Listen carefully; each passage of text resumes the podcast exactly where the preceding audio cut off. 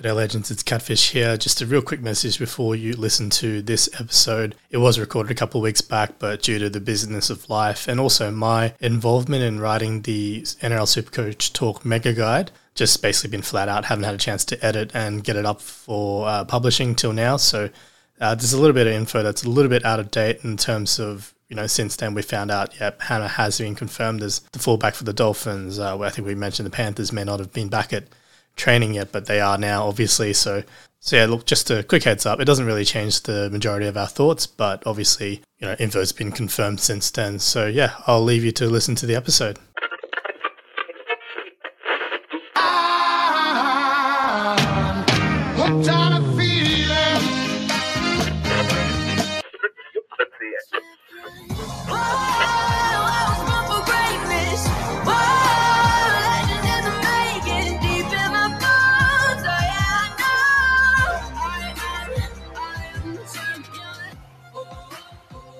Hello and welcome back to the Supercoach Champions. You're here with Catfish as always. I'm joined again by 2022 overall champion Matt White, the reigning champ. How you going, Matt?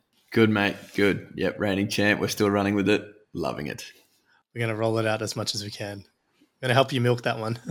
but yeah, thanks for jumping on again. We had you on last episode. We talked through some teams, talking a bit more broadly about yeah how we're seeing the teams shaping up uh, not not so much drilling down into all the players and everything like that, but looking at some of the more burning questions for each team face that they're going to face this season. So we're going to continue on with that. We've got a couple more teams lined up for for tonight. Look, I'm going to be a little bit selfish. I'm going to start with the Broncos. And uh, look, they disappointed me greatly last year at the back end. You know, sitting at top four at one stage, and I'm thinking, yeah, we're going to play finals footy, and then yeah, let's let's not let's move on. Let's move on. 2023. It's going to be our year, right? it, it, hasn't started like your year. I, uh, I must oh, say gosh. that the, the end of 22 and the start of 23 aren't looking good. Let's hope February's a new month. Yeah, look, it's a good point. There's obviously been a lot of off-field drama for the Broncos. Uh, you know, players getting in trouble with the law, uh, players' family members getting in trouble with the law, players, you know, mouthing off and podcasts and whatnot. It's yeah, it's been an interesting off season. But let look let's look at some of their gains and losses. So look, starting with the gains, I'm really excited. Obviously, Reece Walsh, the prodigal son, coming back to the Broncos, should never have left, and that's a story for another day. But he's back and he's going to play fullback, which is no surprise to anyone. The other gains uh, aren't too exciting. Jock Madden's come in to compete supposedly for the 5'8 position, but he's there for depth. They've also picked up Tyson Smoothy, who plays hooker. Uh, he's from your boys at the Storm. He's just going to be depth at uh, the hooker position. But yeah, look, Reece Walsh trumps all of that. I think he's such a huge addition to the team uh, in, a, in an area we did struggle with at times last year. But the losses, look, Jamayne Isaako off to the Dolphins. Uh, well, I mean, he already left for the Titans last year. Tesi Niu gone to the Dolphins. Uh, those who've listened to the podcast before know I'm not entirely shattered by that. I hadn't been Tesi's biggest fan for a while now. I'm pretty sad that we've lost Te Maire Martin over to the Warriors, but can't fault him for wanting to go home. Uh, we've also lost Jake Turpin to the Roosters, so yay, I'm celebrating there. Again, one of my not so favorite players. Uh, I'm a little bit disappointed we do lose Brenko Lee, only because I love Brenko. He's not not for footy reasons. He's just a funny guy, funny guy to support for Supercoach as well. Rhys Kennedy's gone to the Super League. Ryan James is retired. David Mead's retired. Tyson Gamble's off to the Knights. And two game wonder, Zach Hos- Hosking, picked up by the Panthers off the back of two games out of nowhere, basically. And then, uh, yeah, I mean, he looked pretty good, but yeah, quite a lot of player movement out overall. But I have to say, I'm feeling positive for the Broncos, and I don't. I feel like that's dangerous. We get Herbie back from his you know, we lost him for the second half of the year, and I think he was probably a bigger loss than a lot of people realized, just because he was having a great season and really holding down defensively as well as in attack. He was an actual threat on that left side there. I'm trying to take off my maroon and gold glasses. How do you feel about the Broncos? Yeah, the um, the Broncos started like a house on fire last year, didn't they? Um, I know Reynolds missed the first game. They managed to to win that without him, and he come back and he was a saviour to Brisbane. And then, yeah, the wheels fell off towards the end. The Reynolds is an interesting one. Another full preseason in Brisbane to um, hopefully try and teach some of these young guys what winning's like. Although he is a year older, so what's what's bigger there, the positive or the negative? Kotoni Staggs is another year off a uh, knee recon. Hopefully, he can uh, match it with Herbie this year. I know going into last year, nobody thought Herbie Farnworth was going to be Brisbane strike centre, and, and it, it, definitely played out that way. I guess Billy, uh, the dad's my coach, Walters, is still going to be the starting hooker, is he, or or who gets to play hooker? I feel like he's going to be there round one. I don't know how long he'll hang on to that for, just because. And look, I think the reality is, is he's definitely not the best hooker at the club. I've spoken in the past of how much of a fan I am of the fact that Cory Paix can actually pass in front of the halves and, and let them run onto the ball. But he's got his defensive deficiencies, and I know that's why he doesn't get trusted to play the starter role or play more than 40, 50 minutes when he when he gets a chance. But Purdy's bulked up a little bit, put on a bit more weight. So if he can fix that, he would be my definite uh, I'd, who I'd like to see at hooker. I mean, we do have Blake Mozer, who was the under 19s origin uh, hooker for Queensland. And a lot of promise there. I mean, they've given him the next Cameron Smith treatment already in the in the media, which is just unfair on the kid. He's nothing like Cameron Smith for starters. But yeah, look, there's a lot of promise there, but he's so young. Like I just don't think he's ready to to be the main guy. So that's definitely one area that the Broncos lack in. But I feel like with the pieces they have, like Walters is not horrible. Uh, no. Him and were okay at times as a one-two punch throughout the. Yeah, maybe yeah. they can pull off a a, um, a, very very poor man's Mitch Kenny and Api Koroisau, right? Let Billy Walters take the sting out of the game, and and if Cory Paix is the the better dummy half, let him come on before half time when when everybody else is um, yeah gassed. Yeah, just to be clear, you're not comparing Cory Paix to Api as a hooker, but uh, no, just the, no, the way he quite. was used off the bench, right? yes, yes. Yeah. No, that's that's fair. Look, I, think for me, it just comes down to can these players be a little bit more professional? Like the the promise is still there. They have such a talented, like there's so much talent in the squad, but there's so so much like inexperience as well. Like Selwyn Cobbo, I think let's just talk about him. I mean, he's such a such a freakish player. Like when he gets going, he can do stuff that other players can't do. But you can tell his his attitude, his mindset just isn't at the level it needs to be to be a professional footy player. And you know that's not that's not a slide on him. I think it's just the reality right now, and he's shown that with what he's done in the off season. You know, jumping on a podcast, like an amateur podcast, without the club's permission, and obviously, you know, I don't think there was a, a, any malice in his comments about Kevin Walters. I think that's just he's just simple like that. That's how he saw it. So he's fully said and didn't really think through the consequences. And here he is. I mean, he's learning. He's learning quickly. I think he's going to have Hopefully. to wise up pretty soon. Otherwise, Hopefully he's learning. Yeah, and let's not forget. I know a lot of people. A lot of people gave him, you know, grief for what happened last year when he, you know, asked he asked for a week off, and then turns out he's left the left the game at halftime because the the other the boys are getting flogged. But I mean, let's, let's not forget, you know, he's just had such a meteoric rise. He also got knocked really, really badly out in Origin and suffered quite a, you know, a lingering concussion. Like he was out, he wasn't himself for ages. So I think we can't just ignore that. Like all of this kind of happened after that concussion. So yeah, it's hard to know, right? What what what impacts that has. It is difficult. It is difficult, but I don't quite have the same coloured glasses on as, as you, Wilford. Sorry, but but half of their wages is not to play footy. It's not to carry on the way that they've been carrying on lately. Yeah, they're great on the park, but but for eighty minutes a week just isn't good enough. Totally agree. Yeah, totally agree with that. Honestly. Yeah, now that they're back in uh, full time training, starting the year off, I see uh, Payne Haas is back on board this week. Hopefully, they can turn the corner. Like Pat, Pat Carrigan is is a genuine leader of of men. So hopefully, it's uh, looking up for the the mighty Bronx this year. The other thing that I'd be looking at here is, I mean, Payne Haas had a pretty down year, right? Do you think he bounces back? It's a tough one, isn't it? It is. I think he might bounce back from an NRL perspective. I, I just don't think he can get to those super coach heights that he did going back two years. It was the young brigade of, of baby Broncos, we'll call it, and um, and he probably matured the fastest, so he was playing crazy big minutes. I think now as everybody else is is growing up into their bodies, like guys like Carrigan can play just as many minutes as as Payne-Haas can. You've got guys like TC Robati and and Palasia who are now just big boys that that can take some of Payne-Haas's minutes. So I think Super Coach, he's not going to be there like he was, but from an NRL perspective. Yeah, just uh, Robati does have his own off field dramas at the moment, so he may not be in the squad. And I mean, there's some whispers of Palasia apparently trying to get an early release, so I'm not sure what that's what's happening there. Uh, well, Payne-Haas might have to pay 90 minutes more than 80. Possibly. But look, uh, what I will say is that I it's important to remember he had a couple of weeks where he had one AC joint injury and then he did the other AC joint later.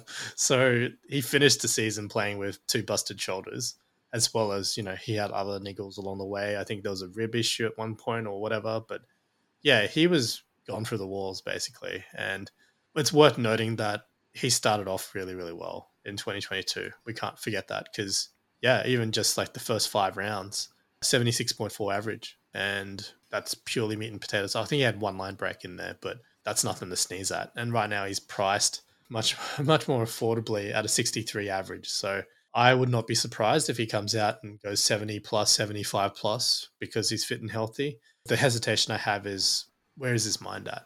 You know, is he going to be able to shut off all the off-field stuff and just focus on playing footy? Because when he does that and he's fit and healthy, I've got no doubt he's going to smash it because he's a freak.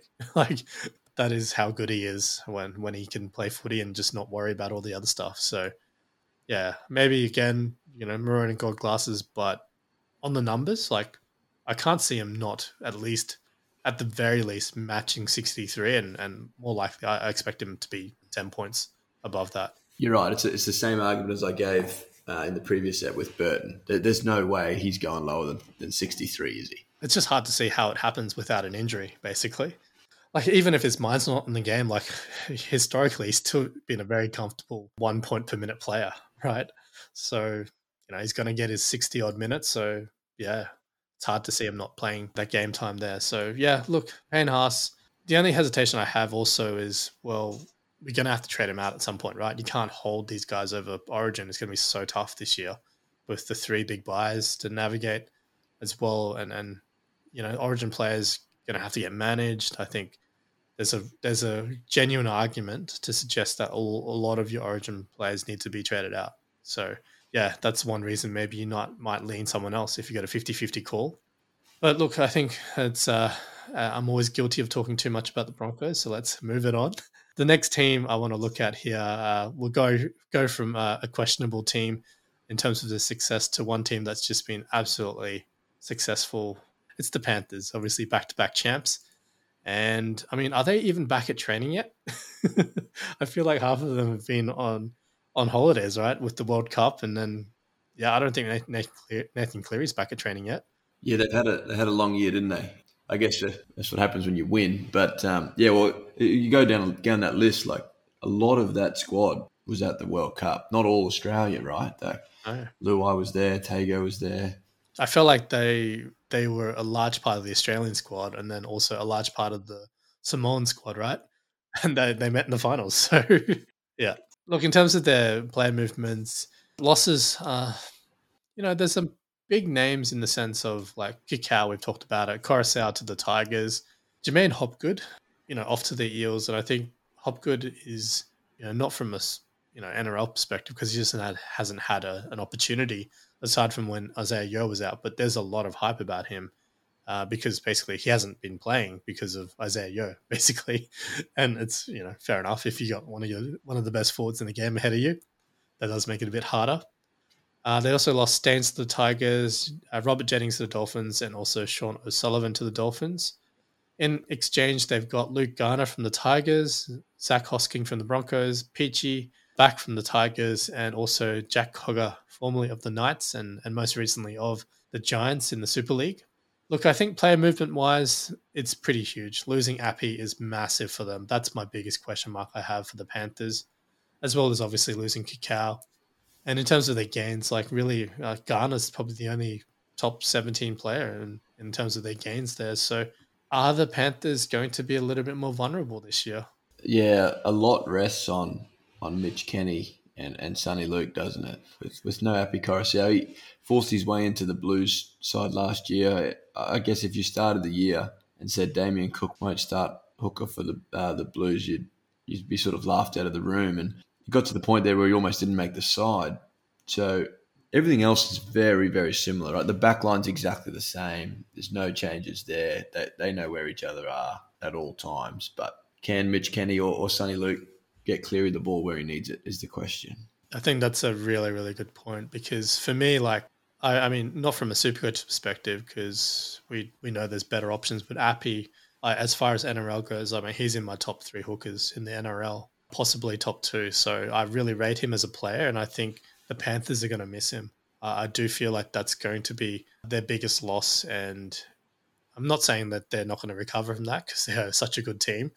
And Mitch Kenny and Soni Luke, I mean, Kenny's not a bad player, but there's a marked marked difference between when Api was at nine and when Kenny's there. So, you know, if if Kenny can be good enough at passing the ball to Cleary, as, as you say, that could be fine. But yeah, like I do feel they're not going to be as dominant. And you know that plus you know the change in the spine, losing Kikau, and then obviously the whole World Cup plus the delay in players getting back from preseason. I feel like that's going to see the Panthers start off slowly. And that makes me nervous about starting with Nathan Cleary. yeah, the, the, World Cup hangover is one that, that no one really knows how to predict, really. It is viewed, it's not just Penrith, but I suppose they're probably one of the, the most affected. What do we do with I know they've got your mighty Broncos in round one, and, and I thought that was going to be a bloodbath, to be honest. But um, yeah, are they still suffering from that World Cup hangover? Look, it's it's always tough because it's been so long since we had a World Cup for starters. But I think any time where a team like their players don't get back to preseason training in January, like that's like other teams, especially teams that didn't make finals, they, they were back on the first of November, right? So that's two months basically of training fitness that other teams have uh, have ahead of them. So I have to say that it inevitably there's going to be some issues there. I feel like a lot of teams start slower. We see it a lot with the Roosters because they're so used to being at the back end, right? Trent Robinson got really good at just letting them start slowly and then just building and building and then obviously smashing at the back end of the year. Seems to happen all the time for the Roosters. So I'm not saying the Panthers will be like that because obviously Ivan Cleary is his own coach, but I wouldn't be surprised if they are a little bit sluggish at the blocks. So having said that, like I feel Nathan Cleary is cheaper still than what he should be. And I think for that reason, I, I I'm leaning towards just locking him in regardless, even though he is yeah, really expensive. And, you know, I wouldn't be surprised if he does start a little bit slower than what his average is.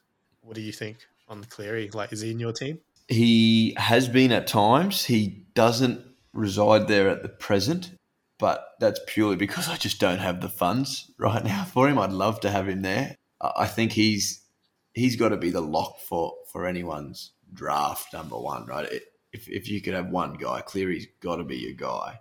But um, they're an interesting side when it comes to building your team because people like Tago and May, they were locks last year. You got them at, at 200k, whereas now you're expected to pay four, five hundred thousand for these players, and it's just not that easy. But they're still the same guy they were last year, and, and you happily had them in your team. So the Panthers are, are quite hard to approach from a super coach perspective, I think. Plus, they miss round three for one of the early buys, so that's always tough, right?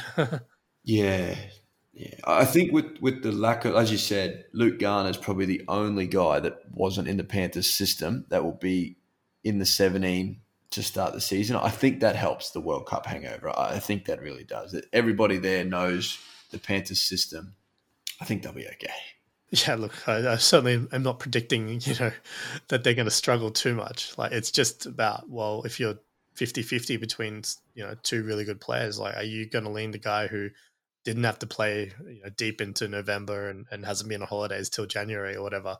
I mean, we brought his name up, but Garner, I think, uh, look, he's priced at a 41.4 average uh, coming over from the Tigers. He didn't play 80 minutes all the time there. He also played in the centers a number of times. So his price is definitely deflated from where it should be.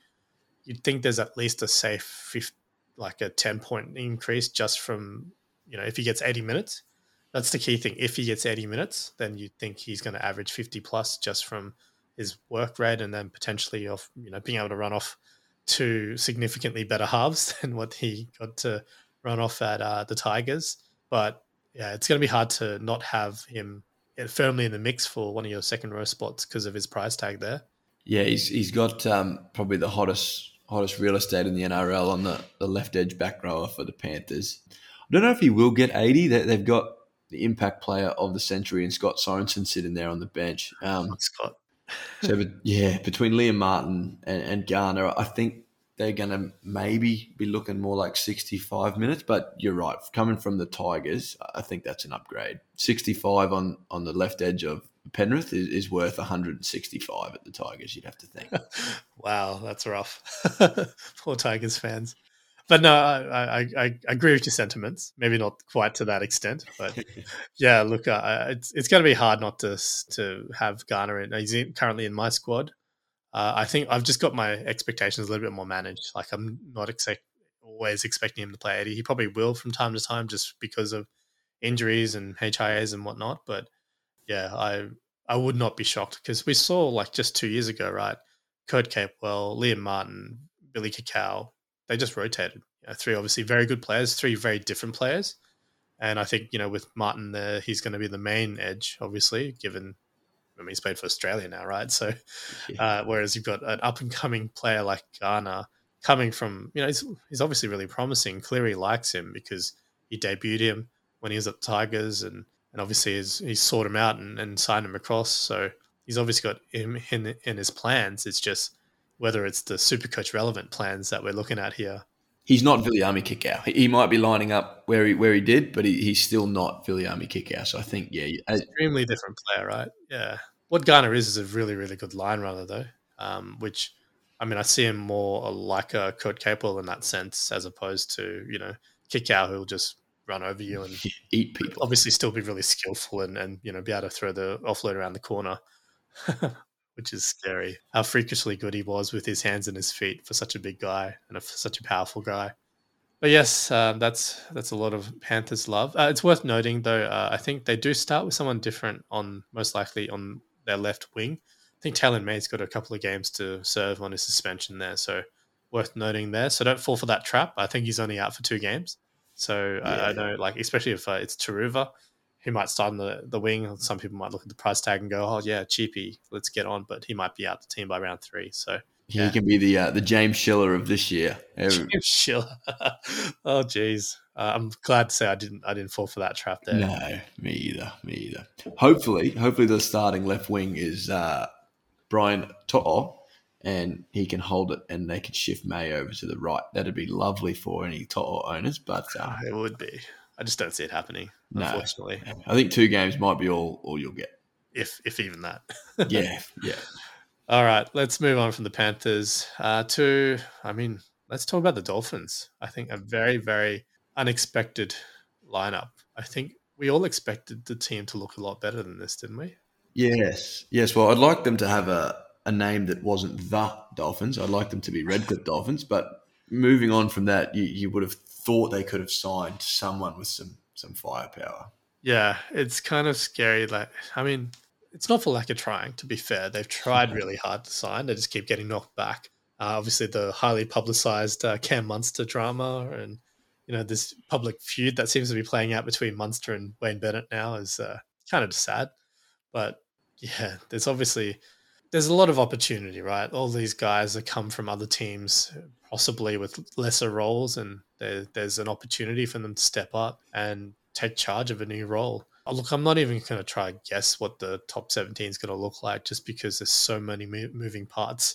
The only thing we can definitely say is, you know, the Bromwich brothers will be front and center of that pack. I think uh, Tom Gilbert also, uh, I mean, he's possibly the best forward they have uh, in that team there's a lot of excitement in the back line, like likes of the, the hammer.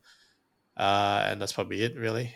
no. Jamayne Isaako's there too, Will. Don't forget they've got Isaako. So uh, every every try is going to be worth six. Oh, uh, I don't even know if he's going to be. Like, uh, look, I was really excited when Jamayne debuted as a rookie. He had such a good season. And ever since then, he's just gotten worse and worse every year. He just hasn't improved. It's just it's a bit sad, really. He looks like a footballer. He's built like a footballer. He just he's a really good looking man, and his quads. I'm jealous of his quads, but Look, uh, it's. I, I, think it's true that football is not just about the physical attributes. You need to have it between the ears as well, and that's unfortunately, I think, where his uh, mind lets him down. Just all the brain snaps he has, just yeah, happens too often. I am excited for, for guys like Sean O'Sullivan and, and Jeremy Marshall King, not from a super coach perspective, just that they get their shot at running an NRL team. I think they're both very, very underrated players. So that'll be good to watch. That and hopefully they've got a decent forward pack to come off the back of. As you said, Tom Gilbert could be one of the better up and coming. Where is he? Is he a lock? Is he a front rower? Is he a back rower? Who knows? But he's a good footballer. My guess uh, it would be he plays lock, but again, how many minutes? That that's that's the big question mark. I think there's a lot of appeal there because he's got that dual positioning. He's priced around a 47 average, and you'd think on paper he's going to get more minutes than what he was getting at the Cowboys but I just don't know. Like it's just hard to predict. Yeah, it is. It's very traditionally um, Wayne Bennett does play his locks for bigger minutes, like sixty to sixty-five plus. So you know, if he gets that, then I think I'd be you know trying to jump on. Uh, but I, I'll I'll be comfortably not starting with Gilbert. I think. Uh, and and just move to him if he is getting 65 minutes or something like that. But I, I find myself not with like I do have one Dolphin in my team, and maybe it's just hopeful right now, and that's um, Valynce to to Tafare. Yeah, I think they're going with Tafare. I think Tafare. Yeah, uh, he really looks good for Supercoach if he gets a spot. Like he, the way he plays, um, going through Q Cup and everything like that, just big guy, fast, bumps players off and can sniff out tries. So if he finds himself in the centers in in round one, absolutely. I mean, everyone will start with him because he's bottom dollar, but like I, I see him as someone you could probably play uh, because he's actually going to be quite super coach friendly. But remains to be said if he gets the spot or not. Honestly. Yeah, you're right. Who knows what Wayne lines up there? But I've I've, I've never seen him play. Um, haven't even seen a photo of of him. But I, have read the, the comparisons to Konrad Hurrell, and I still remember what that guy looks like, and he could run over a truck. So you're right. Tackle bus could be Tafare's specialty. Yeah, I like I like how you're pronouncing it. But look, yeah, look, Konrad Hurrell is probably a very good comparison. I think he's not as short as Hurrell was. He's over 180 centimeters, but as a center, he's tipping the scales at 108 kilograms. So there's lock forwards who don't weigh that much, or back rollers yeah. even. So big boy, definitely. Who would you uh, Who would you have at fullback? I'm not a huge Hammer fan, and I hear you're not a huge Tesi New fan. So I guess that means we we have to start Isaako at fullback, or, or who do you have there? Look, if if it was if I was coaching, I'm putting Hammer there just because I think he's he's got that X factor and him being able to chime in when he wants. I think that will be better. Tesi's really good in support play, and I actually don't mind him as an actual when he's got ball in hand. But his deficiencies in defense are just like honestly unforgivable at times. So I just can't get on board with him like I know this is going to sound almost hypocritical because I'm excited for Walsh coming on board, but you know we see the lowlights of Walsh just falling off tackle. It's getting brushed aside. Like defensively, he looks really poor, but he's there to try at least make the tackle. Tesi's 15 meters away from where the play's you know unfolding, and he's jogging. And I'm watching this and I'm screaming at him, going, probably stuff I can't repeat on this podcast. But he can't hear you either. By the way, just uh, no, just no. for your own sanity, he can't hear you. No, that's fair. But look, I don't think he can hear anybody. Like he's in his own little world because he's jogging along. The, yeah, like any other fullback is sprinting because that's where the play's unfolding, and he's just jogging, and it's just infuriating. Like he's not there to make that last tackle. Every other fullback's there, and even if Walsh is sure he gets bumped off and whatever, but at least he's there. And I think that's the, the thing that gets me the most about Tesi as a fullback. So, yeah, all things said, I mean, I actually think he might be better uh, just playing the centers. I know center is really hard to defend in as well, but at least it's only on one side of the field. Yeah, he's a lot bigger body Oh, or what? Not bigger, but he's a lot stronger body than, than Hammer as well. I think being in the front line might might help Tesi Niu. I don't think Hammer can really play in the centres. He's got to be at fullback or on the wing. Yeah, I mean, like I said, I think Hammer at, at fullback is probably the best move there. But again, we'll have to wait and see. I mean, I don't even know where Euan Aitken's playing because I, I think he might actually be playing centre when I think he should be on an edge, honestly. The way he's, I mean, he obviously had a pretty decent season playing on the edge for the Warriors. But yeah, with Kenny Bromwich and Felise Kaufusi, that you run out of edges. Unfortunately, I don't. Yeah, that's the difficulty. And, and I mean, I, I personally think like I reckon Kenny Bromwich would make a pretty good lock. He's got some pretty decent ball playing skills, and he's done it before. Like he started off before, you know, when when obviously uh, there was other edges preferred ahead of him. Like he bided his time, come off the bench, played in the middle a lot. Yeah, I mean, obviously Wayne Bennett will make his choices, but uh, I don't know. Euan Aitken, I don't think he's a great center. That's my biggest issue. I think the, the most super coach relevant thing about the Dolphins each week is going to be who they're playing. it's and it's looking that way. It's, so you're backing them to be cannon fodder, basically. I, I think they they might just be that way. I I I mean I get it. I can certainly get on board with that narrative as well. But I also feel like there's a good chance they could actually be really frustrating because there's so many actually experienced players in the squad. A lot of like hard edges in the sense that they don't roll over. You know what I mean? Like these guys aren't just going to get like they they're not going to give up. Like the Broncos were so fragile mentally, uh, especially not not so much last year, but in previous seasons. Right? They just all it took was two or three tries in a row against them, and you could see they'd given up. I don't think that'll happen for the Dolphins. They might not have the talent and the cattle to compete, but they won't give up. And I think that that could become frustrating for people who expect big, you know, cricket scores scored on them every single every single week. Like it'll happen eventually for, you know, inevitably some teams are going to put 40 50 on them, but I just feel like there's going to be the odd team that only manages to beat them 18 12 or something like that. Yeah. How many Dolphins are you running with at the moment? Just uh, while we finish on the Dolphins. Yeah, just just Tafare basically, and that's a placeholder at the moment. Uh, if there was going to be another Dolphin, it's probably going to be, I mean, Tom Gilbert maybe. I just yeah, I don't think I'll have any Dolphins honestly. Actually, no, I lie. If if if Tanah Boyd hadn't showed up, I might have actually found myself with Milford in. no, no, no, um, no. He's not even super cheap, Milf, is he? He's uh, mid mid threes or four hundreds. He's priced at a forty average. Oh wow! Yeah, which again, like this is more out of necessity. Back when like there was no cheapies at all, there was no one else. Like it was either you went Cleary and another, you know, gun, like yeah. Cleary Hynes. Like there was no one you could drop down to basically. like the next people around the price tag were like Chad Townsend, Lachlan Ilias. Yeah, no, thank you. Yeah, you're not putting those guys in at least Milford had the potential upside, right? He can score 90 plus. He can also score nine less. Thankfully, Tanah Boyd there, I don't have to think about that. yeah. Yeah. Uh, look, it'll be interesting to see how the Dolphins go. I think we all have relatively low expectations, I guess you could say. And uh, I think that's probably going to lead to us being a little bit surprised, I feel, by how they might be a little bit more competitive than we expected. Uh, we'll finish up with one more team, the, the Warriors. Uh, so the good news is they're back in New Zealand, and that's that's really really exciting for them. They've had a lot of changeovers. Obviously, new coach, so Andrew Webster stepping in. I don't mind him as a as a hire. I think it's probably a. I mean, it's a really tough coaching gig regardless. So he's probably one of the better options you could have gotten there. But then uh, gains and losses. So obviously losses. Euan Aitken's gone. Uh, they've lost Lisa Katoa, Matt Lodge. I mean, he was gone ages ago.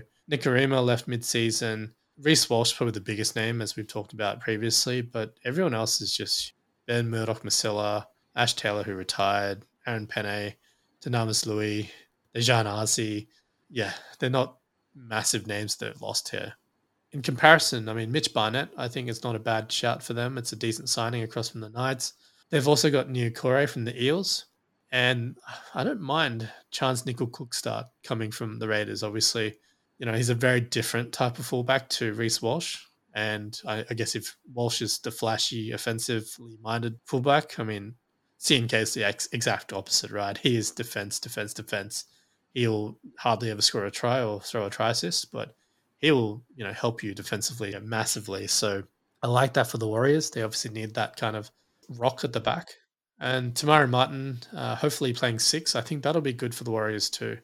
I, I like. I really liked him at the Broncos. I thought he showed some really solid signs, but yeah, it's just he'd been out of the game for so long.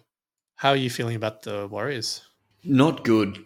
Not good, to be honest, Bill. I, I don't see a lot from the Warriors. Although, as you said, their ins seem to be uh, have a lot more upside than they're out. So that's generally a good sign. They're back to New Zealand, but I don't have any Warriors in the team at the moment. I don't know how they're going to line up one through 17. Where do they play some of these guys? Like, is Nicoll-Klokstad at fullback? I've heard he's playing in the centres. Uh, I think Webster came out and confirmed he's definitely starting the season at fullback, uh, which I guess that, that kind of indicates he may not stay there long term. But he's definitely starting there. Two new edge back rowers, Niukore and Barnett. That, that's a positive. Um, both sort of, yeah, good defensively when Barnett's not trying to take people's heads off. Josh Curran, hopefully he gets a, a, a bit steadier run playing lock or, or, wherever they do play him. He, he just needs a little bit of stability. He missed that last year, right? Yeah, it's, I mean, he's apparently got some off field dramas that he's currently dealing with as well. So he may not be available early on. So that's a big, a bit of a watch there. I actually heard Barnett might actually be playing prop. So that'll be interesting to see how that shakes out. I do feel like um, you know Niukore seems like he's most likely going to be holding down one of the edges, but I'm not sure how they're going to line up for the other side. So one to watch there, obviously, with especially if Curran's not available, they might force Barnett to play edge. Yeah, that drops off quick. Maybe like Bayley Sironen or, or someone like that. Well, I think it seems very apparent that Tohu Harris will stay playing lock. Webster spoke of wanting to make him be that link in the middle. Like he wants him to, like he spoke very highly of his ability to pass as well as to run, uh, to run with hand, the hand, you know, the ball in both hands. He had a pass, and and yeah, he spoke very highly of that skill of Tohu. So I think that kind of indicated that he's going to be very prominent uh, and touch the ball a lot. So does he interest you? Front row forward, he's not cheap, priced around a sixty average. I think I'd almost prefer him playing prop, right? That, being that link man, you, you, you might touch the ball more, but just uh, unfortunately, a, a catch and a pass is worth zero unless you're putting someone through a hole. And I don't think the Warriors are going to be making too many line breaks looking at this, this lineup. So that probably drops Tohu's stocks in my mind. I don't know. Like, I, I take your point because, yeah, like, you know, Jake Trbojevic, right? yeah. But at the same time, like, Tohu's got quite a lot of line break assists. We saw him quite effective in not so much last year. I feel like the year before we definitely saw it a lot, uh, and and you know it, it's also his threat with the pass. Like he can dummy and go himself, and he definitely busted the line a few times there. So I th- I feel like that's why I see there's the upside. He's going to be on the field a lot, and you know when he's on the field, he gets through his work, and then he's got the potential upside. He's one of the back rowers that I feel could turn up um, a lot of the time compared to some of the others. I mean, Cam Murray aside, Dave Fifita aside, you know everyone else needs to score multiple tries, whereas Tohu can get it done with try assists there. You're right. Eighty minutes of tackles is is going to be there, isn't it? Yeah, I mean, not sure if he's going to play eighty, but I feel like if he's getting 60, 65, um, I'm I'm keen. And the no origin factor is pretty big, and the dual position like that's going to be huge this year. I feel like that's it's worth like an extra you know 20 30 grand basically right Every, everything like that yeah. factors in so I'm really keen. Like, I want to anchor one of my front row spots with someone like a Tohu Harris or a Joey Tapine or a Payne Haas, someone like that. Yeah. And as much as, you know, my heart will always say Payne, my head says Joey Tapine because he I never had him in my team at the back end of last year. So I missed out. Yeah. Well only one of those plays origin, right? And that's that's Payne. The other two both are exactly. available during the origin period. But I feel like in terms of underpriced players, uh, I actually think Payne is the most underpriced of the three. So this is why I'm got that dilemma. But you know, Tohu has the dual position, and he's got a really, really good bye schedule as well. Uh, the Warriors they they have a buyer in round 12. So the big bye rounds are 13, 16, and 19. So the Warriors um, have one in round 12 and then round 16. So you could really hold him all season potentially he's quite easy to cover. Like it's the teams where you're going to miss two of those big bye rounds that become really tough to manage. Yeah. So I definitely feel Tohu has a lot of upside. Like he's a lock and set and forget for the season, barring a season-ending injury. So there's some appeal there for me. Whereas with my lack of research, what's he priced at? Well, what average is Tohu priced at? Just under 61 as okay. an average. And part of that is because, I mean, he certainly had some issues last year injury wise as well. As uh, yeah, I think there's. I mean, he came back really late from his injury, right? And he eased yeah. into it. Uh, so he's got a 30 minute game in there. First few games back, he's always a little bit more tentative, but a couple of games in, and then he's averaged 68 pretty much for the last, uh, you know, nine or 10 games for the season. So That was an ACL too, wasn't it? He's back off an ACL. yeah, so Okay. second year back is always a bit better as well, 18 to 24 months as well. So a lot of upside there I see for Tohu. It comes down to like minutes ultimately, and uh, I guess how well the Warriors go. But you know, being able to play it in back at home, I think can't be understated as well. That's going to help them. You're right. You might have just talked me into it. But, uh, I better get onto uh, onto the team straight after this pod now. Look, it's it's early days yet, right? So just you know, maybe your 113th iteration can have Tohu in that for a bit. Yeah, Before I forget, Shaun Johnson, we can't ignore him because how good does he look? How good does he look? I did see that photo there. That's got to be two or three houses trained down to get to that. Right, I How- think he's got to be old now, SJ or what? How do you look that good when you're that old? man, he doesn't look he doesn't look old, does he? He looks like he's still he could still uh I mean how old is he? 32. 32 at the moment. And he looks better a lot better than most 32 year old footy players, that's for sure. But I mean my question for him is it's always the lower limbs that are the issue and he is ripped up top, but he's not like, you know, chicken legs or anything like that, but They've added they've added Luke Metcalf there for a little bit of of uh, depth. I know the Sharks were quite high on, on Luke Metcalf, so if um, yeah SJ Yeah, I- goes down, I know Te Maire Martin and Luke Metcalf isn't your ideal six and seven, but it, it's definitely definitely not the worst. He's priced at a 43.4 average as well. So he's not going to break the bank either. But, you know, he's halfback only. So he's lost that five-eighth positioning, which was always one of the appeals for having SJ in your team. He was perennially with that dual position there for no reason because he'd always play halfback. So, Yeah, count me out, Will. No no SJ for me. yeah, it breaks my heart. But I think I'm in there too. It's just, there's just too much injury risk and not enough upside compared to the SJ of the past where it was worthwhile. So, yeah, look, I think that's um that's another four teams wrapped up there. So I'm pretty confident the Warriors will improve, but I'm not. I'm just not sure how much they're going to improve. Like they could still be bottom four. Honestly, that's my concern. Yeah, I think that's where they. I think they're going to sit down there. I I think anything better than that is is a great success for the Warriors. Which is kind of sad, but right. It is. I want them to do well. I, I genuinely do. I feel like with everything they've sacrificed the last few years, I really want them to have a good season. They'll be. I, I feel like they're going to be my second team that I root for when I'm not cheering on the Bronx. Yeah, they do deserve. They do deserve some success. All right. Any other thoughts on any of the teams we've talked about? I think we've covered. Yeah, I think we've covered that pretty well. Again, let's go back. I don't like how everybody else gets a name except the Dolphins. Why do we not have a location? Yeah, they didn't want to be associated geographically with anywhere apparently, but no, it's gross. I I, I really do agree. They they need to be associated with some sort of location. Everyone still thinks it's Redcliffe. Yeah, Yeah, it's it's interesting. They get to play at Suncorp quite a few games this season as well, which is obviously not their home ground. Uh, the home ground is Kayo Stadium in Redcliffe. okay. The Kayo Dolphins. They're only there three games, I think. So yeah, Kayo Dolphins. Technically, the the Warriors are the one Warriors now, not the New Zealand Warriors, Oh, really? but they were the Vodafone Warriors previously. So it's these brandings, right? Yeah. Anyway, I think that's a good place for us to stop. Thanks again for jumping on, Matt. Uh, always love hearing your insults. Yes, insults, insights rather. Uh, but There's yeah, definitely a few insults there too. Don't I forget about do that. feel like there were a few insults there, but no, justified, justified ones. All right, I'm gonna go tinker with my team. So no doubt you are as well. Uh, we'll jump on again soon, and then we'll keep talking through. Yeah, we're gonna keep working through these teams and, and unpacking what we think are some of the key burning questions that we're expecting them to answer this year. Awesome. Thanks, mate. Thanks again for listening. We'll catch you all soon. Okay.